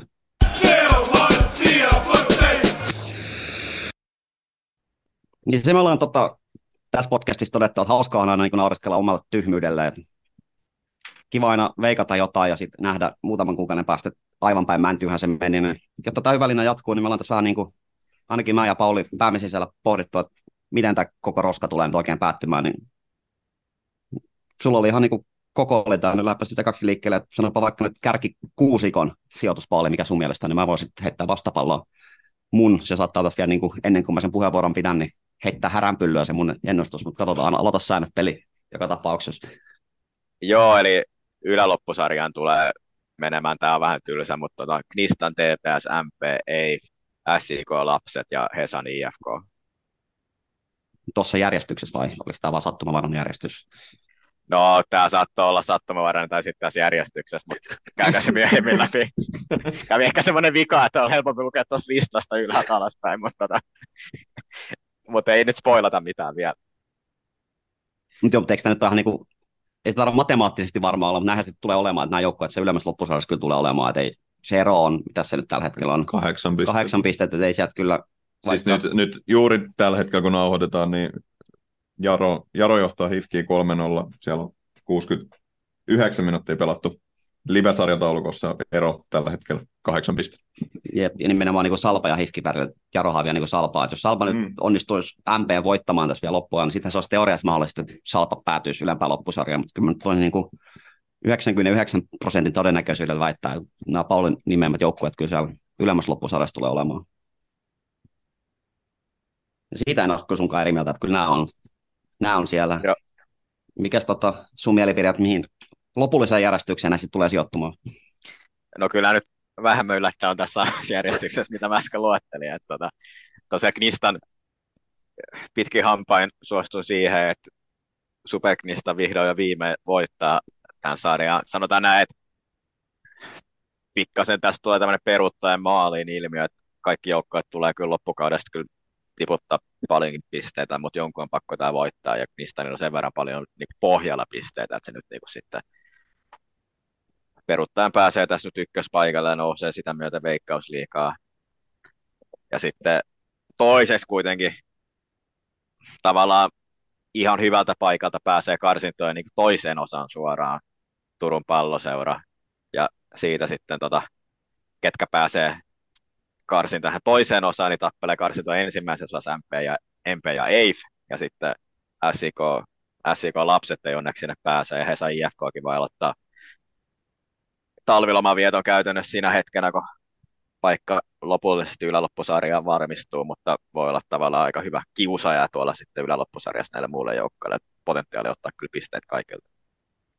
Näin tämä tulee varmuudella menemään. No pieniä tämmöisiä korjauksia mä haluan tehdä. Ennen kuin tämä nauhoitus alkoi, niin mä olin ihan varma, että Tepsi tulee voittaa tämän koko roskan, mutta nyt kun mä katson tätä sarjataulukkoa, niin tuli siihen tulokseen, että tässä voi käydä niin, että Knistän on meitä yhdeksän pistettä edelleen niin loppusarjoihin mennään. Se on ehkä vähän liikaa, että kyllä sen verran tulee voittaa. Että kyllä mä nyt niin kuin, mun suosikkijoukka Knistän nyt tulee voittaa tämän sarjan. Että kyllä se näin valitettavasti nyt vaan menee. Onnittelut. Kiitos. Tämä on ollut pitkä prosessi. On ollut ylä- ja alamäki, mutta nyt se tosiaan saadaan kruunu tälle mun pitkälle lämpimälle suhteelle heidän kanssaan. T P S tulee toinen, E I F kolmas, H I F K neljäs, M P viides ja S J K Akatemia kuudes. H I F K voittaa E I F:n karsintojen ekasosassa ja karsintojen tokasosassa pelataan kotoa H I F K vastaan ja voitetaan. Ja kausinnoissa tulee vastaan Ilves ja voitetaan sekin ja nostaa Veikkausliigaa. Ei, että siellä on kyllä uusi huono valmentaja Ilveksellä, että se on aika selvää, että voitetaan. Mm. Joo, en, siis en ole Veikkausliigaa no yhtä vähän kuin ykköstä. Nolla munko T P S ykkösen matsiin vielä ja no nolla Veikkausliigan matsiin, mutta mä oon ymmärtänyt, että siellä on niinku, olisiko se nyt niinku viisi joukkoa, että käytännössä muutaman pisteen sisällä. Ja itse asiassa mä vainannut mun mielipide, että ei se ole, se on K T P-karsinous ja tiputetaan K T P. Mutta terveiset Kyninhalla. Sikäli tuossa on niin kuin ns. Vakavasti ottaen hyvä tilanne, jos joudutaan karsintojen erilaisiin osioihin, niin tota, et siellä tosiaan niin kuin todennäköisesti aika moni joukko, tai se mikä joukko joutuu karsintoihin pelaa ihan tosissaan niin kuin Veikkausliigan loppuun asti, yrittää epätoisesti säilyä suoraan toisin kuin viime vuonna, missä Lahti niin kuin oli jo varmaan pitänyt kaksi kolme sauna-iltaa ennen sitä karsintojen viimeistä osioita, eli sitä karsintojen kolmatta osioa, eli päästy hyvällä, niin kuin, hyvällä energialla joukkojen henkeä kohotettu erilaisissa aktiviteeteissa ja muuta. Nyt todennäköisesti ei niinkään, vaan että sinne tullaan niin kuin kyrpä, ei, ei kyrpä Koponen ottaisi, vaan joku muu ottaisi tota, sinne karsintoihin suoraan, pettyneenä sitten, ettei säilyttykään suoraan. Joo, mä en ole kyllä rehellisesti tota, noilla alemman loppusarjan joukkojen luhrannut ajatustakaan, mutta nyt kun mä tätä no. sarjataulukkoa katson, niin mä voin sanoa, että J K, K P V ja J A P S tulee tippuun. Aha, aha, aha. Tämmöinen tota, tapausesimerkki tähän ikuiseen vääntöön elämänkoulu ja B-kurssin välillä, niin silloin kun J A P S oli elämänkoulujoukkoja, niin hän oli ylemmässä loppusarjassa ja sitten se halusi olla B-kurssijoukkoja ja seuraus on putoaminen ykkösestä ykköseen. Toki heillä nyt oli tietysti näitä epäonnisia asioita valmentajia, terveysjuttuja ja muiden kanssa se kalakausi, mutta no aika monen seuraa tietenkin, jos, jos sarjan paras hyökkääjä loukkaantuu, niin se näkyy kyllä tietenkin tulostasossa. Mutta ja ainoa on semmoisen niin kuin ehdon mä tälle annan, että jos tässä nyt käy semmoinen tota, Disney-elokuvamainen homma, että Aleksi Ristola jollain tavalla tai toisella kaapii itsensä tuonne alempaan loppusarjan kuntoon, niin sitten J A P S tulee säilymään. Se vaatii sen, että Allu pelaa vähintään kolmes matsissa olemassa loppusarjassa. Pidän sitä aika epätodennäköisenä. Joo, mulla on nämä vähän tylsemmin kyllä, että mulla on vaan noin Helsingin lapset, eli Käpä ja K P V J K. Mutta Käpästä mä voin keskustella, mutta ei niillä voi olla saumoja. Kyllä, kyllä. Me, mennään, syksyllä me ruvetaan pelaamaan miesten pelejä miesten kentillä, niin ei ne voi pärjätä siellä. Niin, jos joku hullu tuosta putomiskamppailusta todella teolla tykkää, tämä runkosarjakin ihan mielenkiintoinen, kun Käpä pelaa K P V:t ja J A P S:ia vastaan esimerkiksi niin kuin kaksi viimeistä matsia. Siellä on kyllä isoja pisteitä ja kuuluisia tarkkailuasemia jaossa sitten siihen alempaan loppusarjaan, että kyllä siellä niinku, sielläkin panosta riittää, että siellä on, no kyllä tuo Jaro tuossa nyt itsensä kyllä kuivilla tulee kaapimaan, että ei he nyt oikeasti siellä putoamiskamppailussa ole, mutta tota, J K, K P V, Käpä, J A P S kyllä on, että he, niistä neljästä yksi tulee säilymään ja en siis missään nimessä toivoa, että se on Käpää, mutta en voi valitettavasti veikkaa. No niin, pikkusen karattiin asioiden edellä ja ollaan käyty tästä nyt sitten jo läpi ykkösen tämän kauden lopulliset sijoitukset näin, näin tota, elokuun puolessa välissä.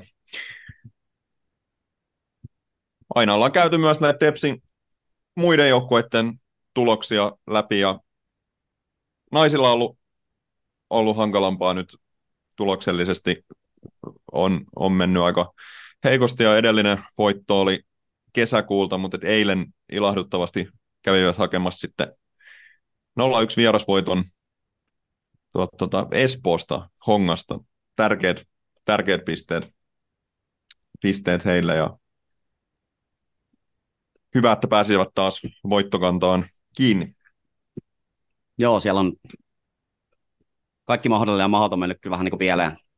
Tämä Palomenta Akustisalo, se valitettavan terveydellisistä syystä vetäytyminen ja kapteeni ja parhaan pelaajan menetys, ne ei ole kyllä he, helpot asetelmat, mutta siellä on tosiaan niin kuin edelleen se suora säilyminen ihan mahdollista, mutta mehän tykätään karsinnoista, onhan se vielä mahdollista, että tässä on niin kuin tuplakarsinnat tulossa, kun kausi päättyy, että me mitellään noususta Veikkausliigaa ja naisten edustusjoukkoja mittelee sitten tota pääsystä tai säilymisestä.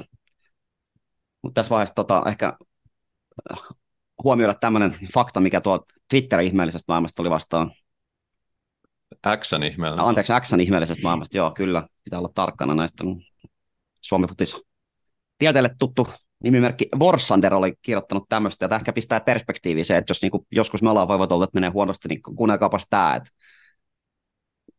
miesten ja naisten edustusjoukkueet sekä molemmat kakkosjoukkueet huomioiden Ilves on voittanut sarjapeli viimeksi yhdeksäs kuudetta. Tässä on tota, reppat kaksi kuukautta mennyt niin, että ei ole niin kuin miesten edustusjoukkueen, naisten edustusjoukkueen, miesten kakkosjoukkueen tai naisten kakkosjoukkueen voittanut yhtään sarjapeliä. Kuppimatseja on joitain voittanut, mutta tosiaan sarjapeleissä on niin kuin vähintäänkin parhaimmillaan tullut taas suuria. Toi on aika kurja, kurja tilanne kyllä, ja käsittääkseni nyt en ihan ulkomuistista ottaa kansallisen liigan sarjataulukkoon, mutta mielestäni Tepsi ja Ilves on just ne siinä tota, karsintojen yläpuolella olevat joukkueet, ketkä kamppailee siitä, että pääsee kautta joutuu näkökulmasta riippuen karsintoihin, ja kuka pitää sarjapaikkansa suoraan, niin Ilveksellä ei selkeästi ainakaan niin kuin tuloksellisesti hommaa kahden hyvin hallussa, jos Tepsilläkin on murheellista, sekin taas oli aikaa voittu kyllä Tepsilläkin sitten mm. kesäkuun, jos muistan oikein. Oli. Tämä oli, Kalle, hyvä narratiivi. Mun on pakko tuhota tämä ja todeta, että Ilveksen naiset on tänään voittanut. No niin. No, taas hyvä narratiivi. Tarina pelattiin faktoja, mutta kaksi kuukautta joka tapauksessa onnistuivat olemaan voittamat. Kenet he voitti? Onssin. Okei. Okay.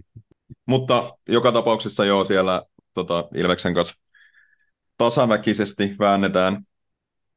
Väännetään. Tota... Mun mielestä on kotimatsi Ilves vastaan vielä tulos. Vierasmatsi oli muistaakseni alkukaudesta päättyi tasaan. Mm.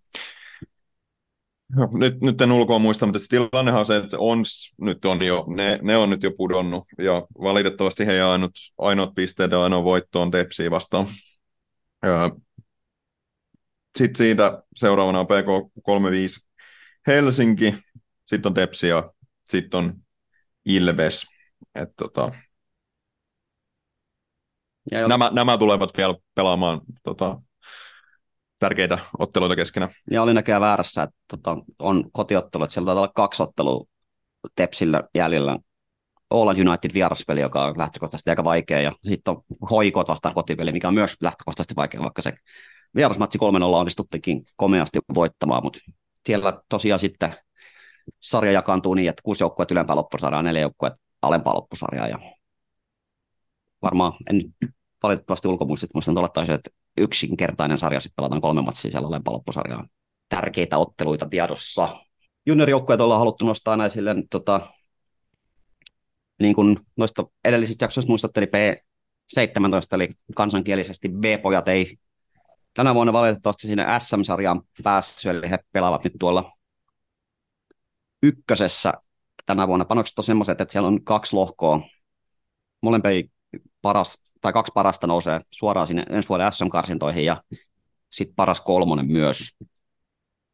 Tepsi on nyt neljä matsia pelannut, voittanut kolme, hävinnyt yhden, ovat tällä hetkellä toisella. Et siinä mielessä ihan hyvä tilanne. Toi sarjan järjestelmä on hieman typerää. Tota, Tepsihän tuli sieltä S M-karsinnoista tänne ykköseen, mutta sitten parhaat ykkösessä pelanneet joukkueet sai lähtöpisteitä tähän sarjaan, ja sen myötä esimerkiksi toi meidän pahin kilpakumppani, toinen turkulaisseura on meidän edellä just siellä sarjakärjessä sen takia, kun he sai yhden tai kaksi pistettä niin kuin etua tähän loppusarjaan.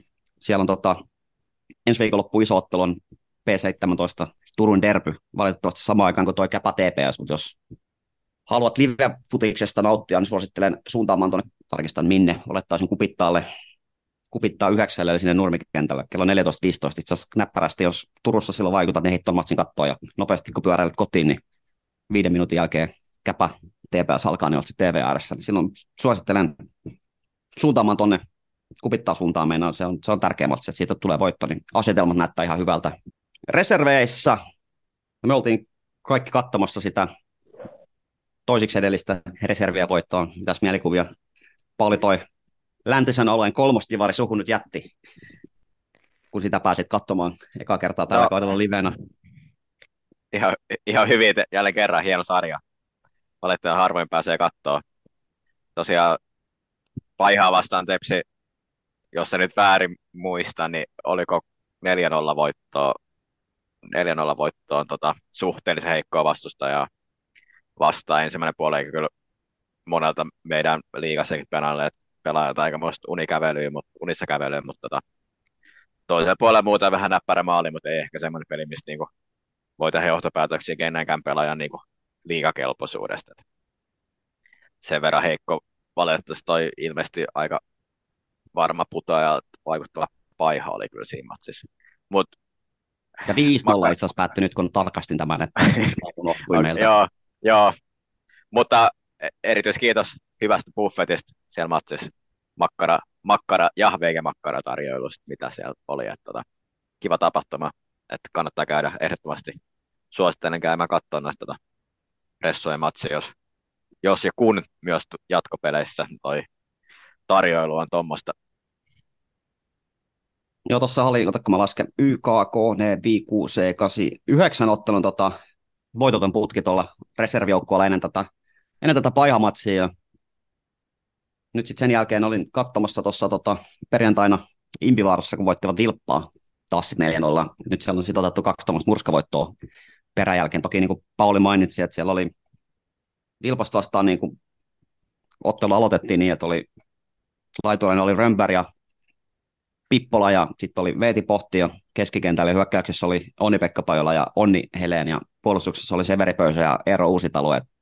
Tuommoiselle joukkueelle nyt ehkä pitäisikin tuolla kolmosessa marssia voitosta voittoa. Et on niin selkeästi enemmän noita edustusjoukkojen pelaajia nyt käynyt pelaamassa siellä. Sekin oli ihan, ihan yhtä maalia. Et Onni Heleen teki kaksi maalia, missä siis viisi läpiajoa ja muutakin, että se olisi voinut päättää kymmenen olla se ottelu. Et siinä ei ollut kahta sanakaan. Et ketä siellä tota, oli parempi joukkue. Linus Rönnberg joutui tulee vaihtoon polvensa siinä tota, tokapuolealla vähän ikävän näköisessä tilanteessa ja Klenkka oli kyllä omin jaloin pois, mutta oli aika vahvasti teipattuna ja kylmiin sidottuna polvi, että saa nähdä mikä hänen, hänen tilanteensa on, mutta tota, vaikka hän nyt on pois, hän on ollut se niin kuin edustusjoukkueen ensimmäinen hyökkäyspäävaihto, mikä yleensä tulee, että on mennyt niin hyvin, että ollaan pystytty ottaa sitä rikkuu tai kappea, yleensä kappeisiin aika varhaisessa vaiheessa pois ja sitten on tullut Rönnberg tilalle, että siinä mielessä joku voisi pitää hänen menetystä isona, mutta nyt tätä pientä ylireagointia tämän yhden näkemäni ottelun perusteella, niin sanoisin, että tota, ja sen ottelun paras pelaaja on ehdottomasti Onni-Pekka Pajula, siis niinku ihan ylivoimaisesti paras pelaaja. Ja nimenomaan niinku, vaan pitänyt häntä semmoisena puhtaana kärkenä, mutta nyt hän pelasi niinku enemmän semmoisena kymppipaikan pelaajana tai laiturina. Antoi kaikki Tepsin kulmat, antoi kaikki Tepsin vapaapotkut, oli se niinku pelirakentaja, syötti yhden maalin, teki yhden maalin.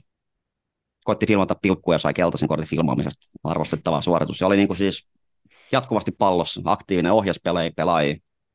Nyt todella hyvä ottelu, että tässä olisi ehkä niinku tämmöinen pieni kiinnostavaa. Hän omalla ihme tietysti jossa, kun hän on meidän kummipelaaja on, niin hänestä pitänyt jo silloin, kun hän ensimmäistä kertaa sinne edustusjoukkueeseen nuorena poikana, toki vieläkin nuori, niin pääsi, mutta se oli vähän semmoinen niin taas semmoinen lupauksia herättävä ote, että kyllä se, niin kuin, kyllä se pelaaja on, jos vaan niin kuin kasassa pysyisi ja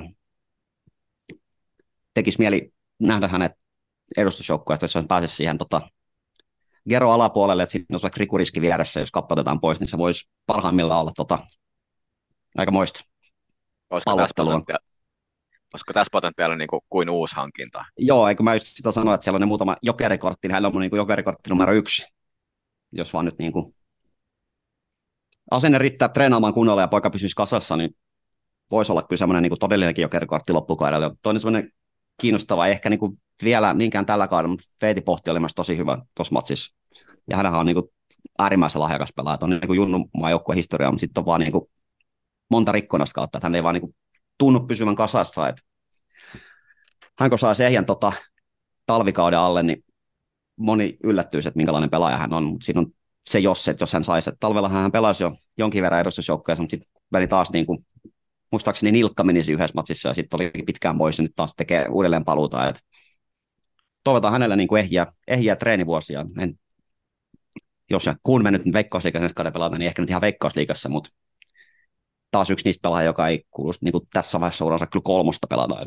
Niin, mielellään niin. Jossain niin kuin muussa ympäristössä niin kuin toi koko seitsemikko edustusjoukkueessa sopimuspelaaja, mitkä näitä mainitsin, ei heidän kuuluisi taas ja kolmosessa pelata. Niin mä olin just kysymässä, että miten paljon sä voit vetää johtopäätöksiä siitä, että miten he pärjää Vilpasta vastaan siihen, että, että onko heillä sitten niin nousukamppailussa ykkösessä niin käyttöä. Niin, no, suhteen, on... niin, no tasoero oli suhteessa sama kuin meillä olisi viimeisessä patsissa ykkösessä. Että... En tiedä, mutta jollain tavallahan se pitäisi saada selville. Ehkä sitten enemmän tosiaan, että he pelasivat jossain kakkosessa eikä siellä kolmosessa. Mutta... Mm. Niin, nythän on jonkun verran ollut näitä lainoja. Sitten on ollut Piffeniin näitä lyhyitä lainoja. Joo. Esimerkiksi Kummipoika. Ja Pöysä, mikä mä luulin, että oli vieläkin siellä, mutta hän nyt olikin pelaamassa tuolla. Ja haka, Hakanpää kävi jonkun yhden peli. Joo. Joo. Joo. Et, en tiedä, että Pauli, oletko seurannut Piffeniin, hän oli tosi murheellinen alkukausi. En tiedä, onko se nyt säilyttämässä sarjapaikkaansa kakkosessa. Ei mutta tot... Huonolta näyttää. Joo, se on valitettavaa, että sehän olisi sellainen niin kuin luonnollinen, jos ei nyt puhuta virallisesta reservijoukkueesta, niin kuitenkin siellä on meidän organisaatiolle tuttu päävalmentaja, joka tuntee varmaan aika hyvin nämä meidän nuoret pelaajat, niin se olisi niin kuin huomattavasti niin kuin molempia osapuolia varmaan kehittävä ja niin, niin tyydyttävämpi ratkaisu kuin tämä nykyinen systeemi, jos me pystyttäisikin ohjaamaan heidät sinne, missä varmaan niin kuin Steffus Strömberg ja näiden kanssa voidaan niin kuin aika tarkkaan määritellä, että mitä odotetaan siltä, että he menisivät sinne Piffeniin, ja varmaan olettaisin, että yhteistyö toimii, koska sitä yhteishistoriaa on taustalla. Niin, ja kun tämä yhteistyö on nyt tavallaan avattu jo, niin, niin tähän olisi luonnollista alkaa rakentamaan, että siellä kuitenkin nyt on, näyttää olevan jonkinlaista kiinnostusta tämmöiseen, ei se nyt ole mikään itsestäänselvä asia, että välttämättä seurat haluaa edes tehdä mitään tämmöistä yhteistyötä. Niin voi olla tietenkin tänä vuonna ollut se, että tosiaan kun Piffenillä tilanne on tosi huono, että on sit haettu pelaisia, että mistä niitä saa, että että välttämättä niitä ei sitten niinku muussa yhteydessä tämmöinen yhteistyö kiinnosta, mutta Piffen tosiaan neljätoista ottelua eikä kahdeksan pistettä. Joo, mutta ei ole ihan toivoton, että seksipöksyt on säilymässä yhdeksällä pisteellä, että kyllä siinä niinku heilläkin on chanssi. Legendaarinen pöksyt tosiaan tossa, niin kyllä ihan mahdollista enää se vielä, mutta tosiaan en tiedä, olisiko tilanne se, että jos Piffen vaikka olisi tuossa turvasta keskiosasta, niin kiinnostaisiko heitä nämä Tepsin lainat, että varmaan heillä on nyt kova intressi saada tuo sarjapäällikkö säilytettyä ja sarjapaikka säilytettyä ja sitten tota pelaajia, hyviä pelaajia, jos on saatavilla Tepsistä tai mistään muusta seurasta, niin otetaan kyllä vastaan. Mut, no nyt kun tänne kakkoseen eksyy, niin... Kyllä, kyllä mun mielestä niin se seuraa, varmaan just se seuraa, mikä mun mielestä olisi nyt niin kuin loogisin kans noille niin kuin lainapelaajille, jos ja kun niin kuin tuommoisella järkevällä sarjatasolla säilyisi, tai niin kuin jos säilyisi. Täten haluan virallisesti toivottaa Vartti ja Forteen podcastin puolesta valtavasti onnea niin P K kolmekymmentäviisi ja Jippolle loppukautta. Te olette nyt kaksi pistettä H I F K-klubin nolla neljä perässä sarjataulukossa, niin menkää nyt perkele edelle, ettei ole niin pientäkään mahdollisuutta ensi kaudella, että pelataan nyt klubin lapsia vastaan. No kyllä tuossa toisella seurannassa toi, toivottaa onnea kyllä ihan hyvin. Joo, että jos vielä tai kun hyvän ystäväsi Kim Raimin kanssa tekemisessä, niin lähdetään niin meidän podcastin puolesta heille tota onnea sinne, ja tietty Jippossahan on myös meidän hyvä ystävä Nutti Tykkyläinen, niin heille sitten tota, onnea menestystä tosiaan kakkosen loppukauden peleihin. Ollaan kattavasti käyty ajankohtaiset T P S-asiat, mutta oikeastaan myös niin kuin ajankohtaiset Suomi-futis-asiat. Kim Raimikin saatiin tähän loppuun vielä, mikä on aina positiivista. Niin. Yhden asian haluan vielä mainita. Unohdin tuossa, kun sanoin, että kansallisen liigasarjavattelu se Åland-vieraspelin, siinä lähtee käsittääkseni pari kolmekymmentä T P S-kannattajat. Siitä nostan hattua T P S-kannattajien tota, matkoja järjestäville tahoille. Tämmöisen tota, tempauksen tekivät, että lähdette niinku isolla porukalla katsoa sitä kansallisen liigaottelua. Et se on nimenomaan sitä, mitä Akusti Salonenkin siinä meidän haastattelussa totesi, sitä seurakulttuuria. Et muistetaan se tota, toinenkin edustusjoukkue tässä seurassa. Se on tosi hienoa, hienoa että se nyt tästä niinku, tämmöinen saatiin organisoitua sinne tosiaan. Iso määrä ihmisiä on lähes katsomaan. Kiitokset siitä kaikille teille, ketkä sinne lähette ja tämän reissun organisoitte.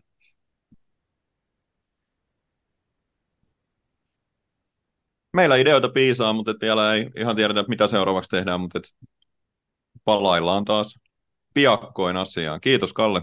Kiitos. Kiitos, kiitos Pauli.